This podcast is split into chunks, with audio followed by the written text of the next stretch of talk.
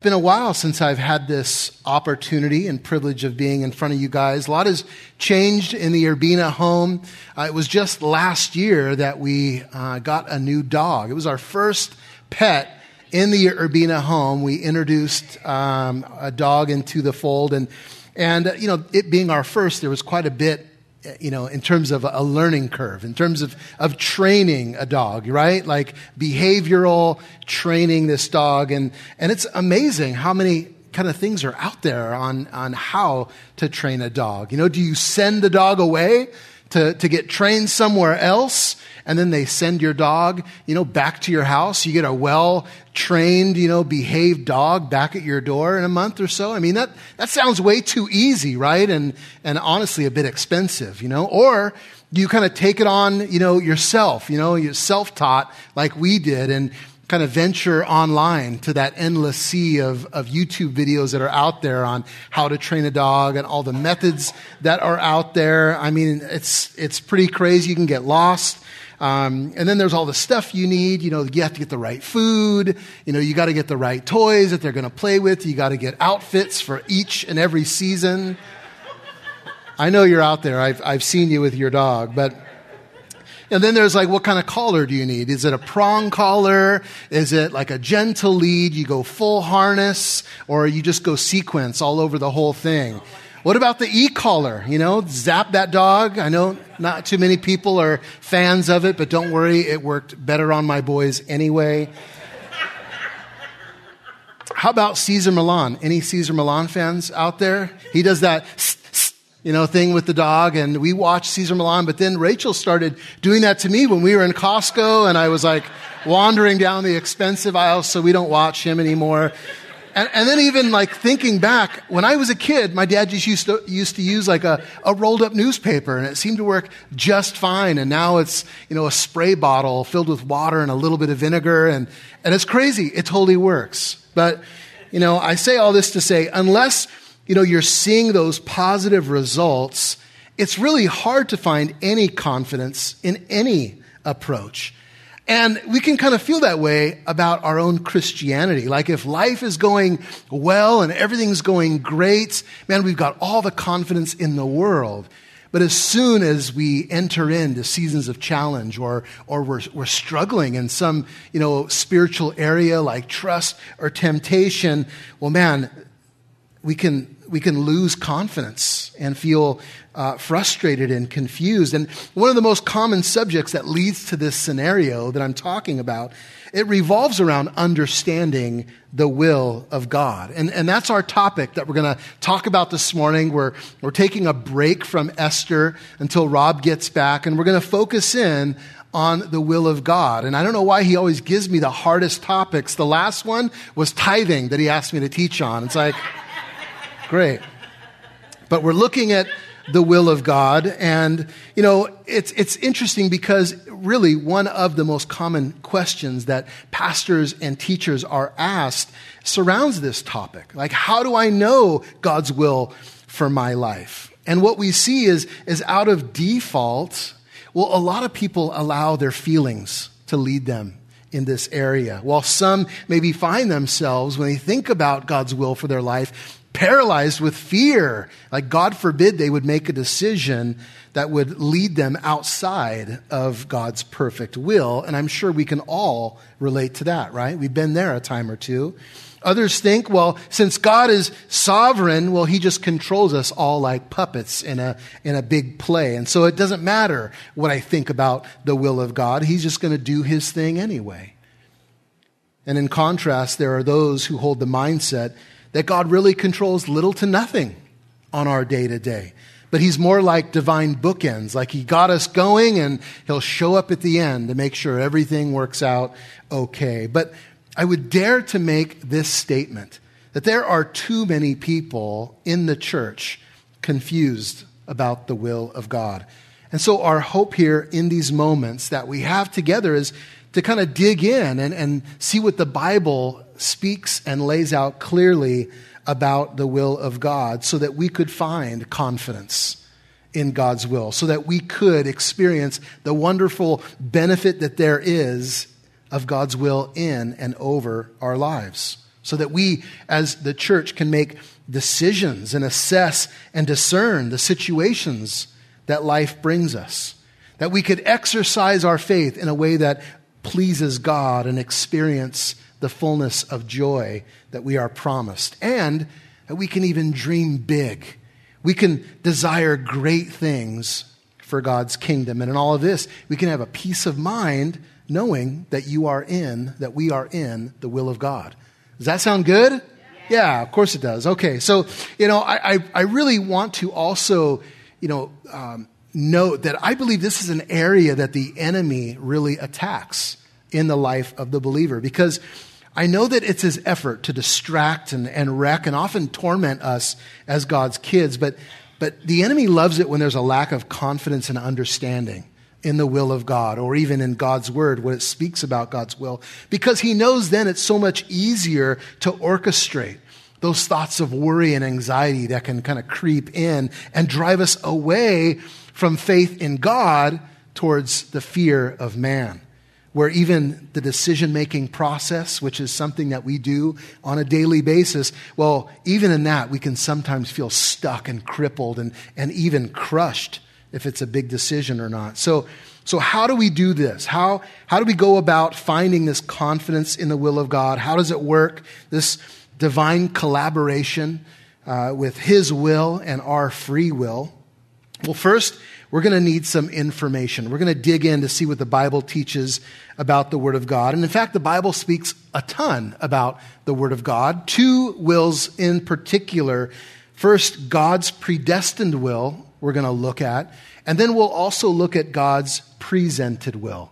Okay, God's predestined will and God's presented will. So let's go ahead and start with God's predestined will. Now, you guys have probably heard this, uh, you know, used as the term uh, his sovereign will or his secret will. But what we need to know about this type of will is that this is a will that nobody can stop or control apart from God. This will, his predestined will, is a will that nobody can stop or control apart from God. Listen to these examples. I'll put them up on the screen for you. Romans 9:19 through 20. For who has resisted his will? But indeed, O oh man, you are who you who are you to reply against God? Will the thing formed say to him who formed it, Why have you made me like this? So here, um, God is actually speaking about salvation. He's, he's talking about the, the people that he chooses to save and, sh- and show mercy to. And so this question kind of is out there hey, well, well, can it be resisted? You know, can, can somebody tell and control who God saves and whom he shows mercy to? Of course not. Also, in Acts 16 6, Luke writes, Now when they had gone through Phrygia and the region of Galatia, speaking of Paul and those who were with him, they were forbidden by the Holy Spirit to preach the word in Asia. And so we see God clearly halted and kind of vetoed the apostles' desire to go into Asia to preach the gospel. And we think, well, why would he do that? I mean, preaching God's word and, and, and this dynamic group, why would he hold them back from doing that? But we see in hindsight that it was God's will to control this opportunity for the sake of bringing the gospel first into the area of Macedonia. And we read the Acts account as Paul goes through Philippi and Thessalonica and Berea.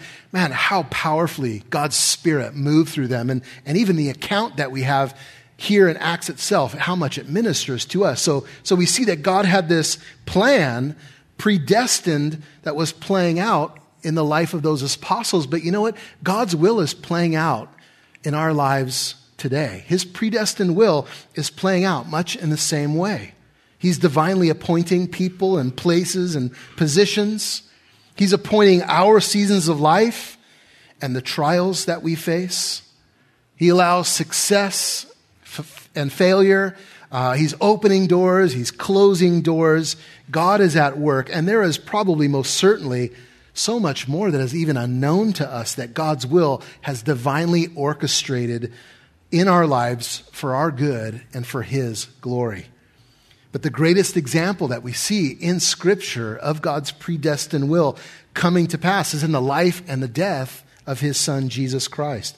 In John 4:34, Jesus explained, "My food is to do the will of him who sent me and to finish his work." And also in John 5, Jesus said, "I can of myself do nothing.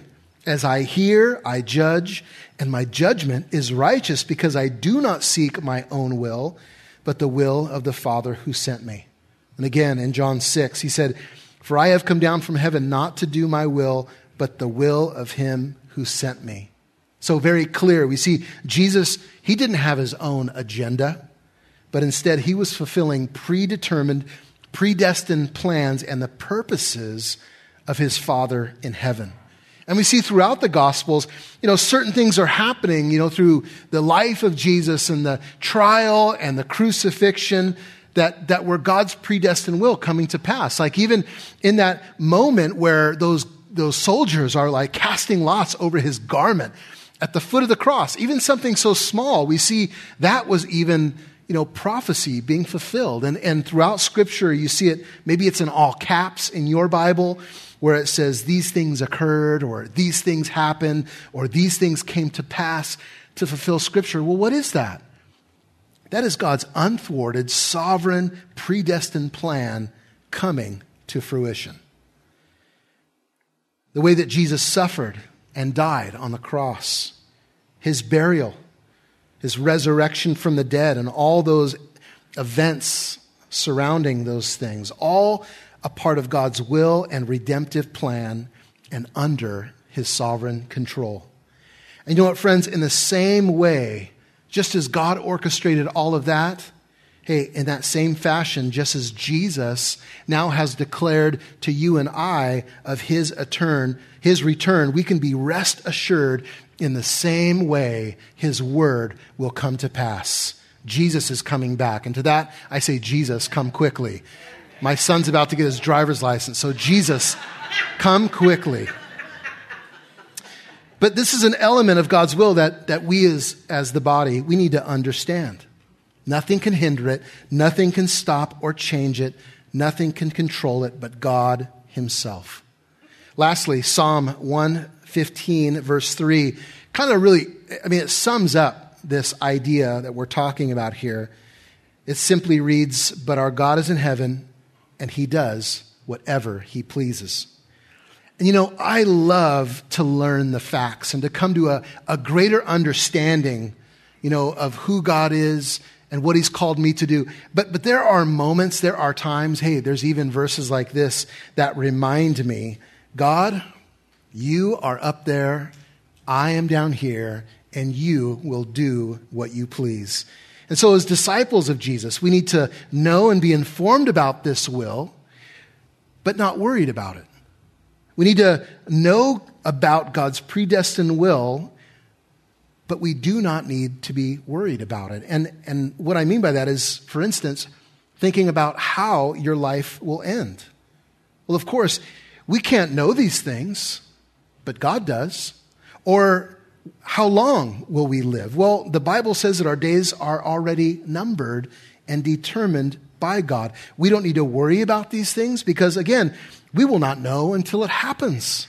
And by the grace of God, then we'll be looking at Jesus, face to face with Jesus. We do not need to worry. Now, that lady that calls me three times a week and asking about my car's insurance or warranty, I don't know if she calls you, she can worry all she wants.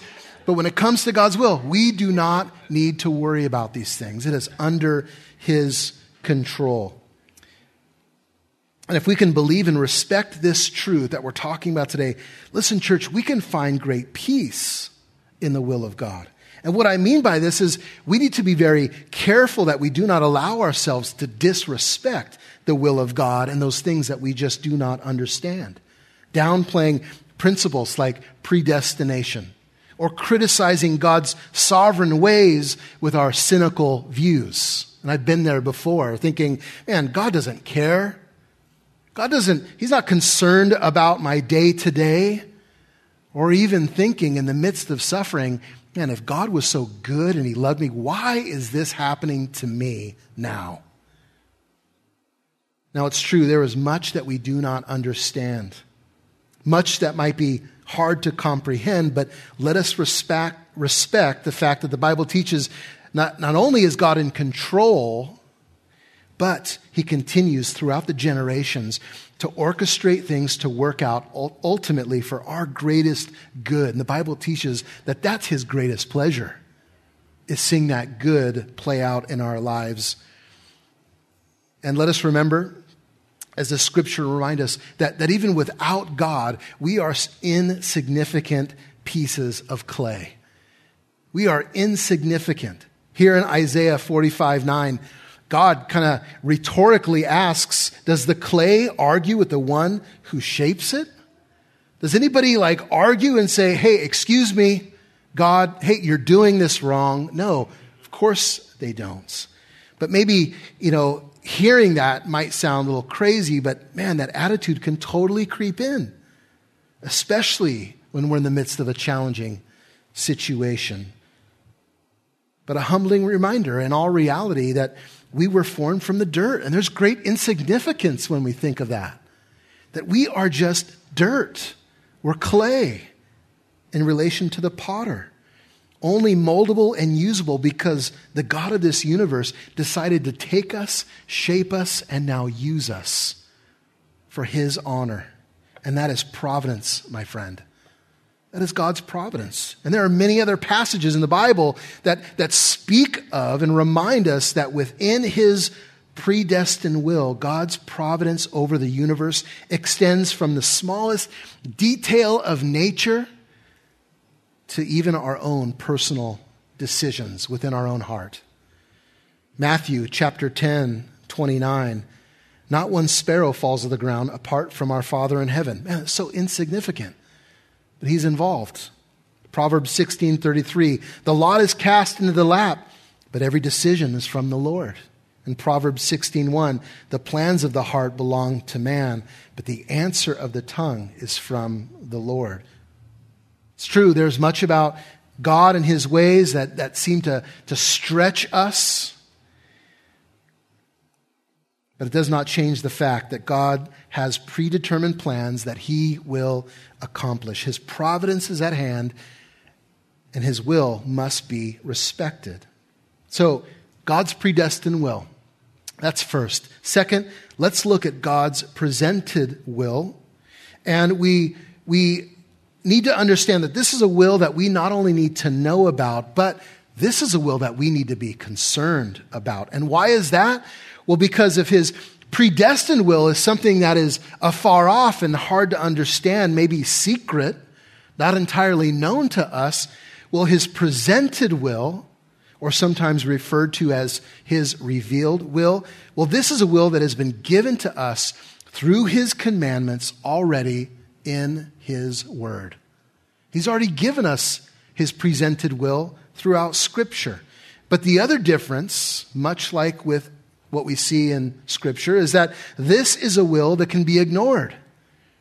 His presented will can be ignored and rejected and disobeyed, just like all the other commandments that God gives us throughout Scripture. An example is where God, through the Apostle Paul, he tells the church that it's God's will for them that they would be sanctified, that they would, would be free from sexual immorality. Well, if, if you were to jump in and give yourself over to this sexual idolatry and immorality, well, then you would be ignoring, rejecting, disobeying God's presented will. And this section of scripture is not just for them there in Thessalonica way back when, but this is for us too. God communicates his will to you and I. And what is that? It's that we are sanctified that we too, as his church, live lives that are free from sexual immorality and, ex- and exercise discipline and self control over our mind and bodies. That's his will for you. That's his will for me. Another example is there in 1 Peter chapters 2 and 3, where, where Peter focuses on everybody's favorite subject of submission. Right? Peter talks about submission to government, and human institutions, of course, the right ones, not just obeying them into sin. He talks about uh, submission to masters or employers and how to be a good and gracious employee. And he also goes into the relationship between a husband and wife. He talks about that interaction and, and how we are to have submissive hearts towards each other.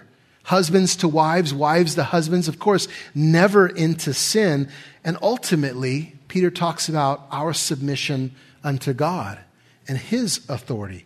And we see very clearly in that section of scripture that God's desire, his will, is that his people be marked by submission and obedience.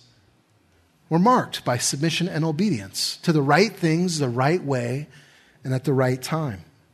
Another one, God's will, his presented will, is that you and I suffer faithfully.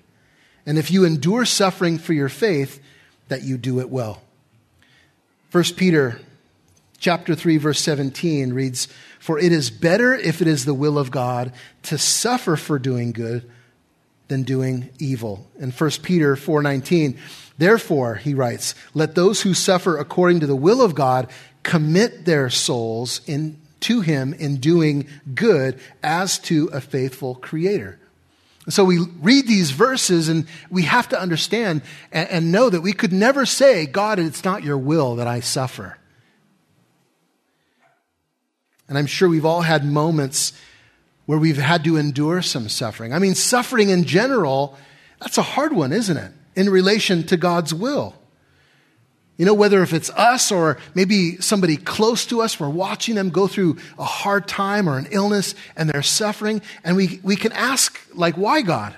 Like, why are you allowing this to happen? I just don't understand.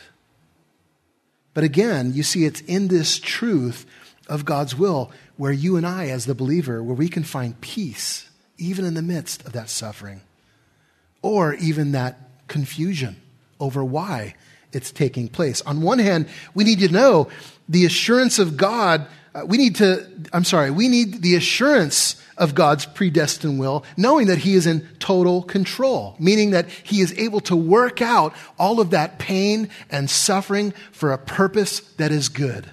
And on the other hand, we need to understand and know that God empathizes with us. We need to know that, that He doesn't delight in sin or pain in and of themselves, but instead, as we find ourselves in those valleys, well, guess what? We find that He is there too.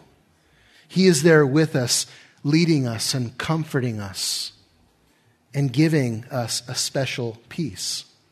For instance, if you were abused as a child and somebody were to ask you, well, do you think that that was the will of God? Well, you now have a way to make some biblical sense out of this and give an answer that doesn't contradict the scriptures. You can say, no, it was not the will of God because God commands that people love one another and are not abusive. The abuse broke his commandment and therefore it moved his heart with anger and grief, as sin often does. But in another sense, Yes, it was God's predestined will because although there were a hundred ways that he could have stopped it, for reasons that I do not know, he did not. But I believe there is a day that is coming where we all will understand. And so we see understanding God's will as something that we need as we live in this fallen world and are affected by it collectively deal with these issues of pain and suffering and seek God's peace that the Bible says somehow surpasses our own understanding. And yet, in all these things, we see that it is God's presented will that we are a people who rejoice, who pray, and give thanks. 1 Thessalonians 5 16 and 18. Well, it says that literally, that Rejoice always, pray without ceasing, and in everything give thanks, for this is the will of God in Christ Jesus for you. Again, all examples of God's presented will he has revealed to us by his word. We can hear it, see it, read it, and either do it or not. And this points to the fact that God never forces his will on anybody. He clearly presents his will so that we live our lives as Romans 2, uh, 12 2 in a way that proves that his will is good and perfect. But he will never force his will on anybody. And the last one we're going to look at today is, is one that we encourage often. We see that it is the will of God that we, as the church, are filled with the Holy Spirit. Ephesians 5 17 and 18. Therefore, do not be unwise, but understand what the will of the Lord is. And do not be drunk with wine, which is dissipation, but be filled with the Spirit. And we see that it's His Spirit that guides us in truth and enables us to be good witnesses, allows us to bear fruit that will last. And in Galatians, we see that if we are filled with God's Spirit, that we won't carry out the evil deeds and the desires of our flesh. And again, church, these verses and so many more, they've been given to us. God's will has been presented to us for our daily spiritual benefits. And so that's the information that we're going to go over on this topic.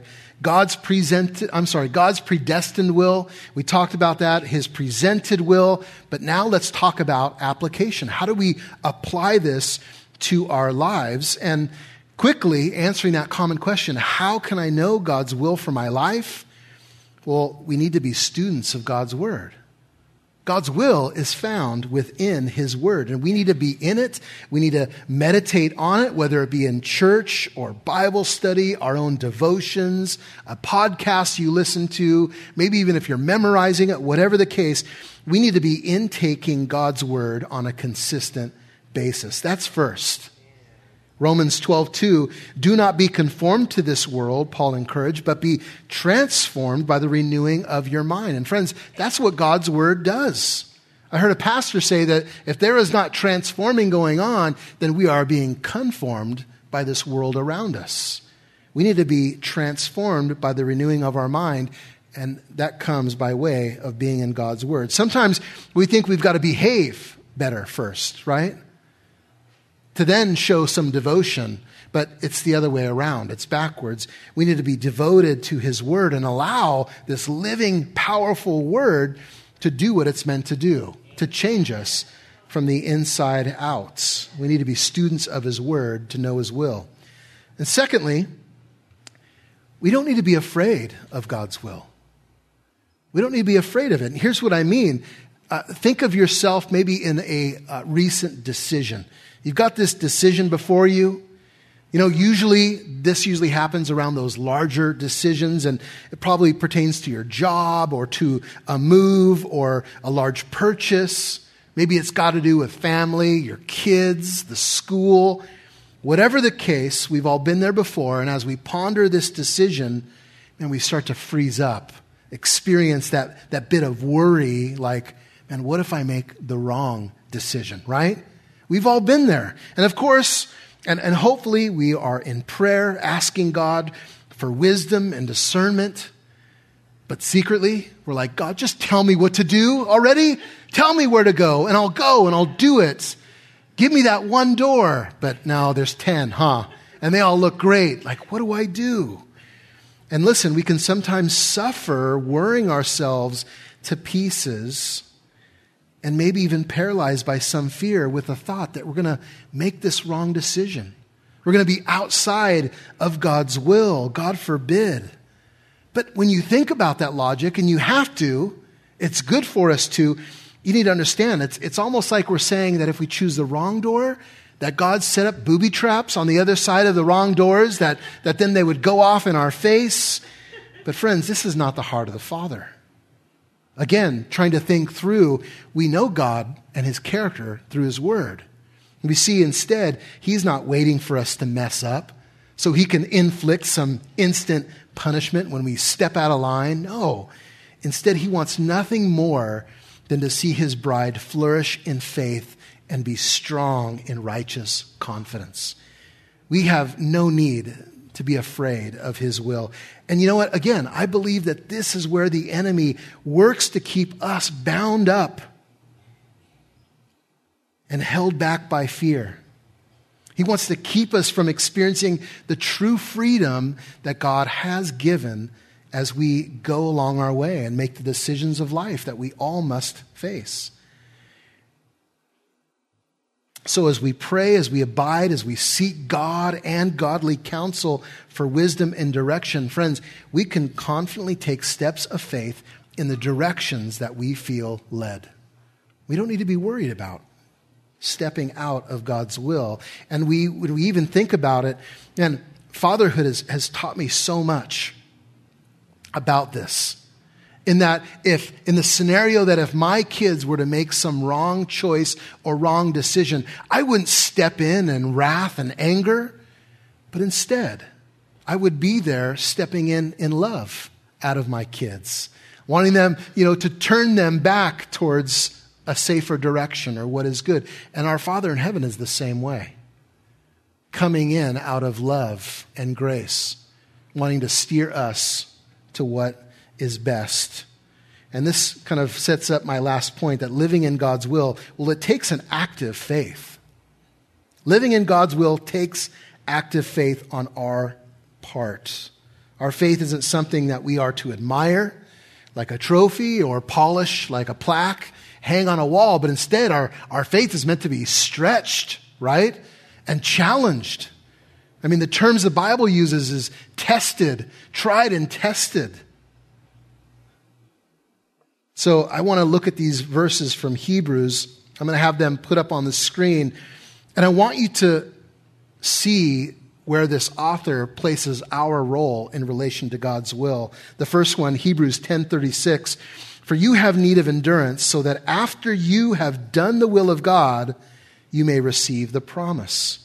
And then in chapter, or Hebrews chapter 13, 20 and 21, now may the God of peace who brought up our Lord Jesus from the dead, that great shepherd of the sheep, through the blood of the everlasting covenant, make you complete in every good work to do his will, working in you what is well pleasing in his sight through Jesus Christ.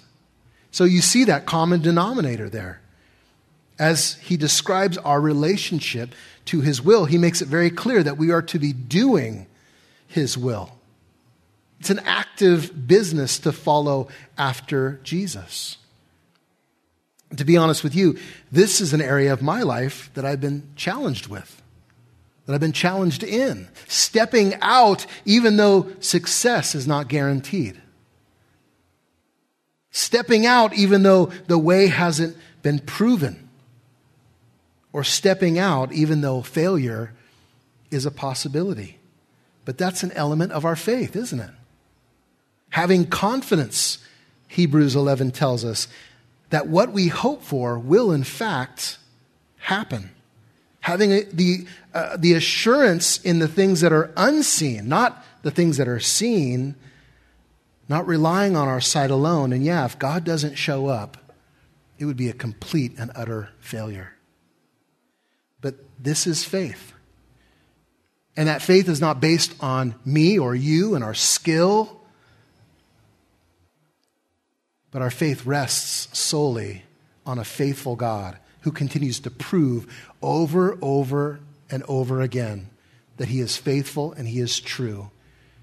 And he will never let us down. And as the Bible draws that line in the sand for us and makes the statement, without faith, it's impossible to please God, I ask you the same question I asked myself. Does my faith match the confidence that I see in these verses? Exercising and even unleashing a daily faith in the same God who raised Jesus from the grave in those decisions, big and small. And for me, well, this is, I'm working on this. I'm working on this in the same way that I'm, I've made it my life's work to be like Jesus. And that it's my pursuit to love my beautiful wife the way that Jesus loves. These are things that I am working on. This is my aim and this is my pursuit.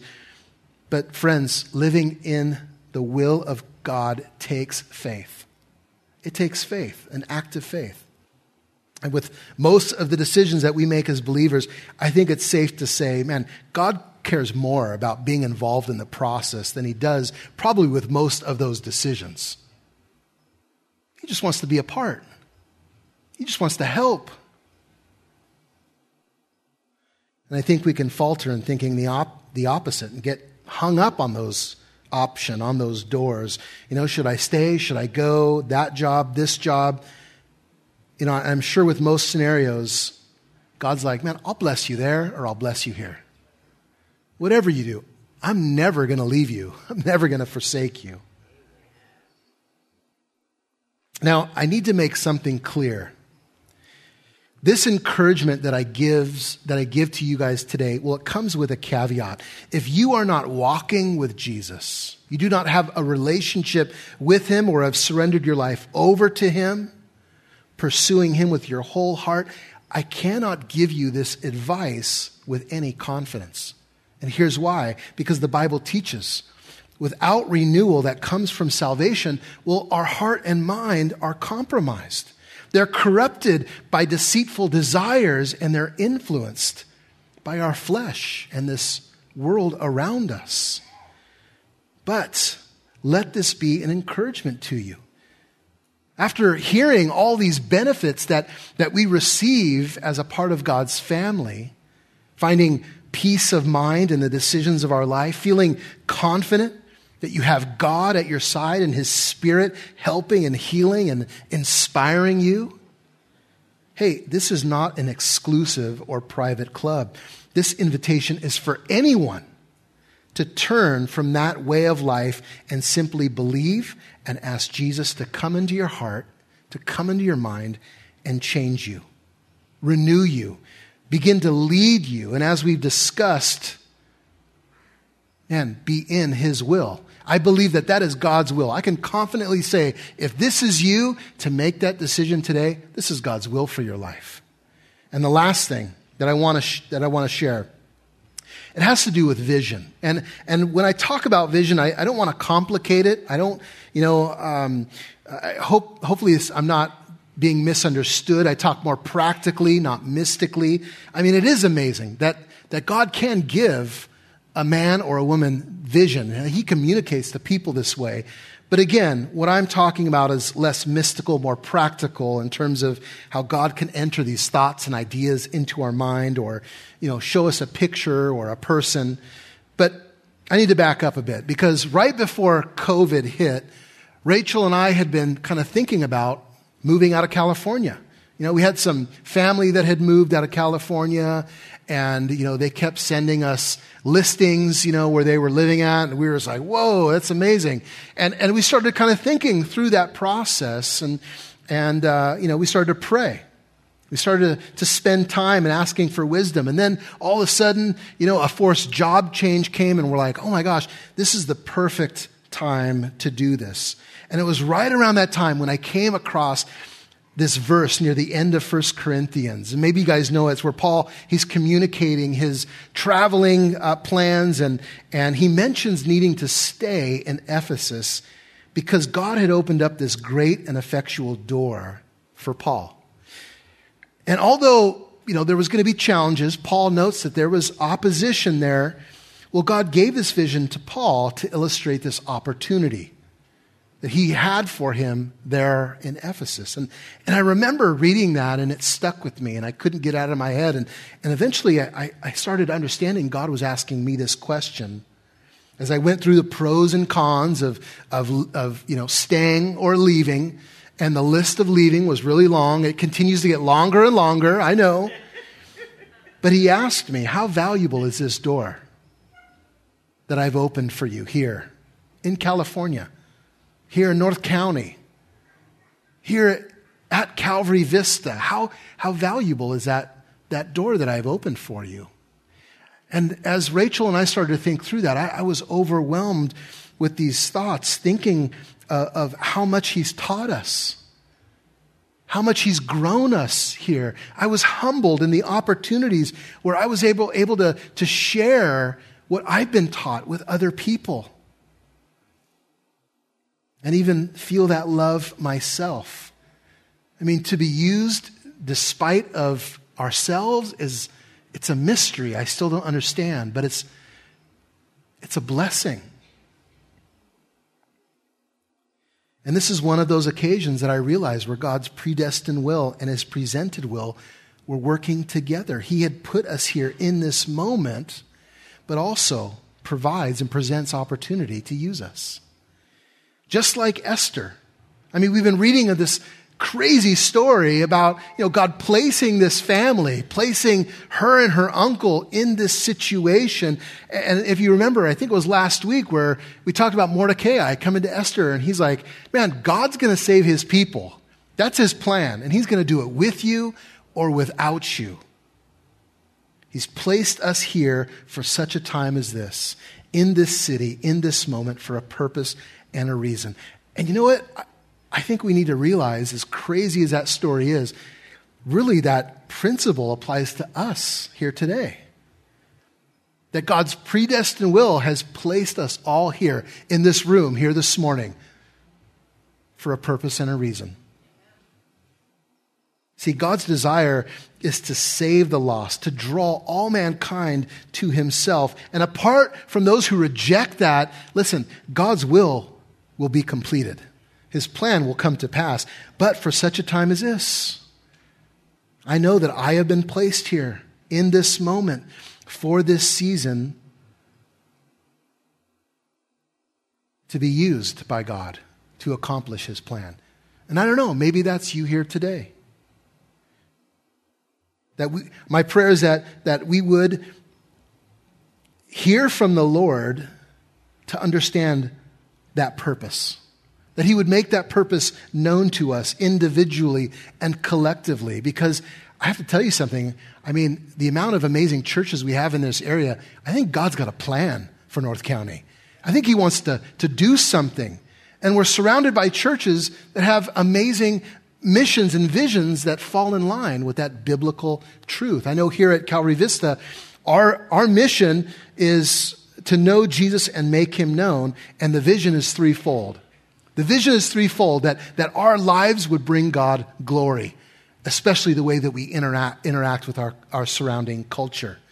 And secondly, that we would create an environment, a worship filled environment to grow and be disciples of Jesus. And then thirdly, that we would interact with this culture in the best way that makes Jesus, his name, famous that we would be great re- representations of Jesus to our neighborhood and our communities. And again, there are so many amazing churches around us, and God wants to do something here. I wonder if He has us to play some role, to play some part. And I say this because I feel it's relevant to talk about vision. Solomon, in his God given wisdom, said, Where there is no vision, the people perish or translated, the people just fall away. And I feel that there are those of us that are faced with that decision, just like my wife and I.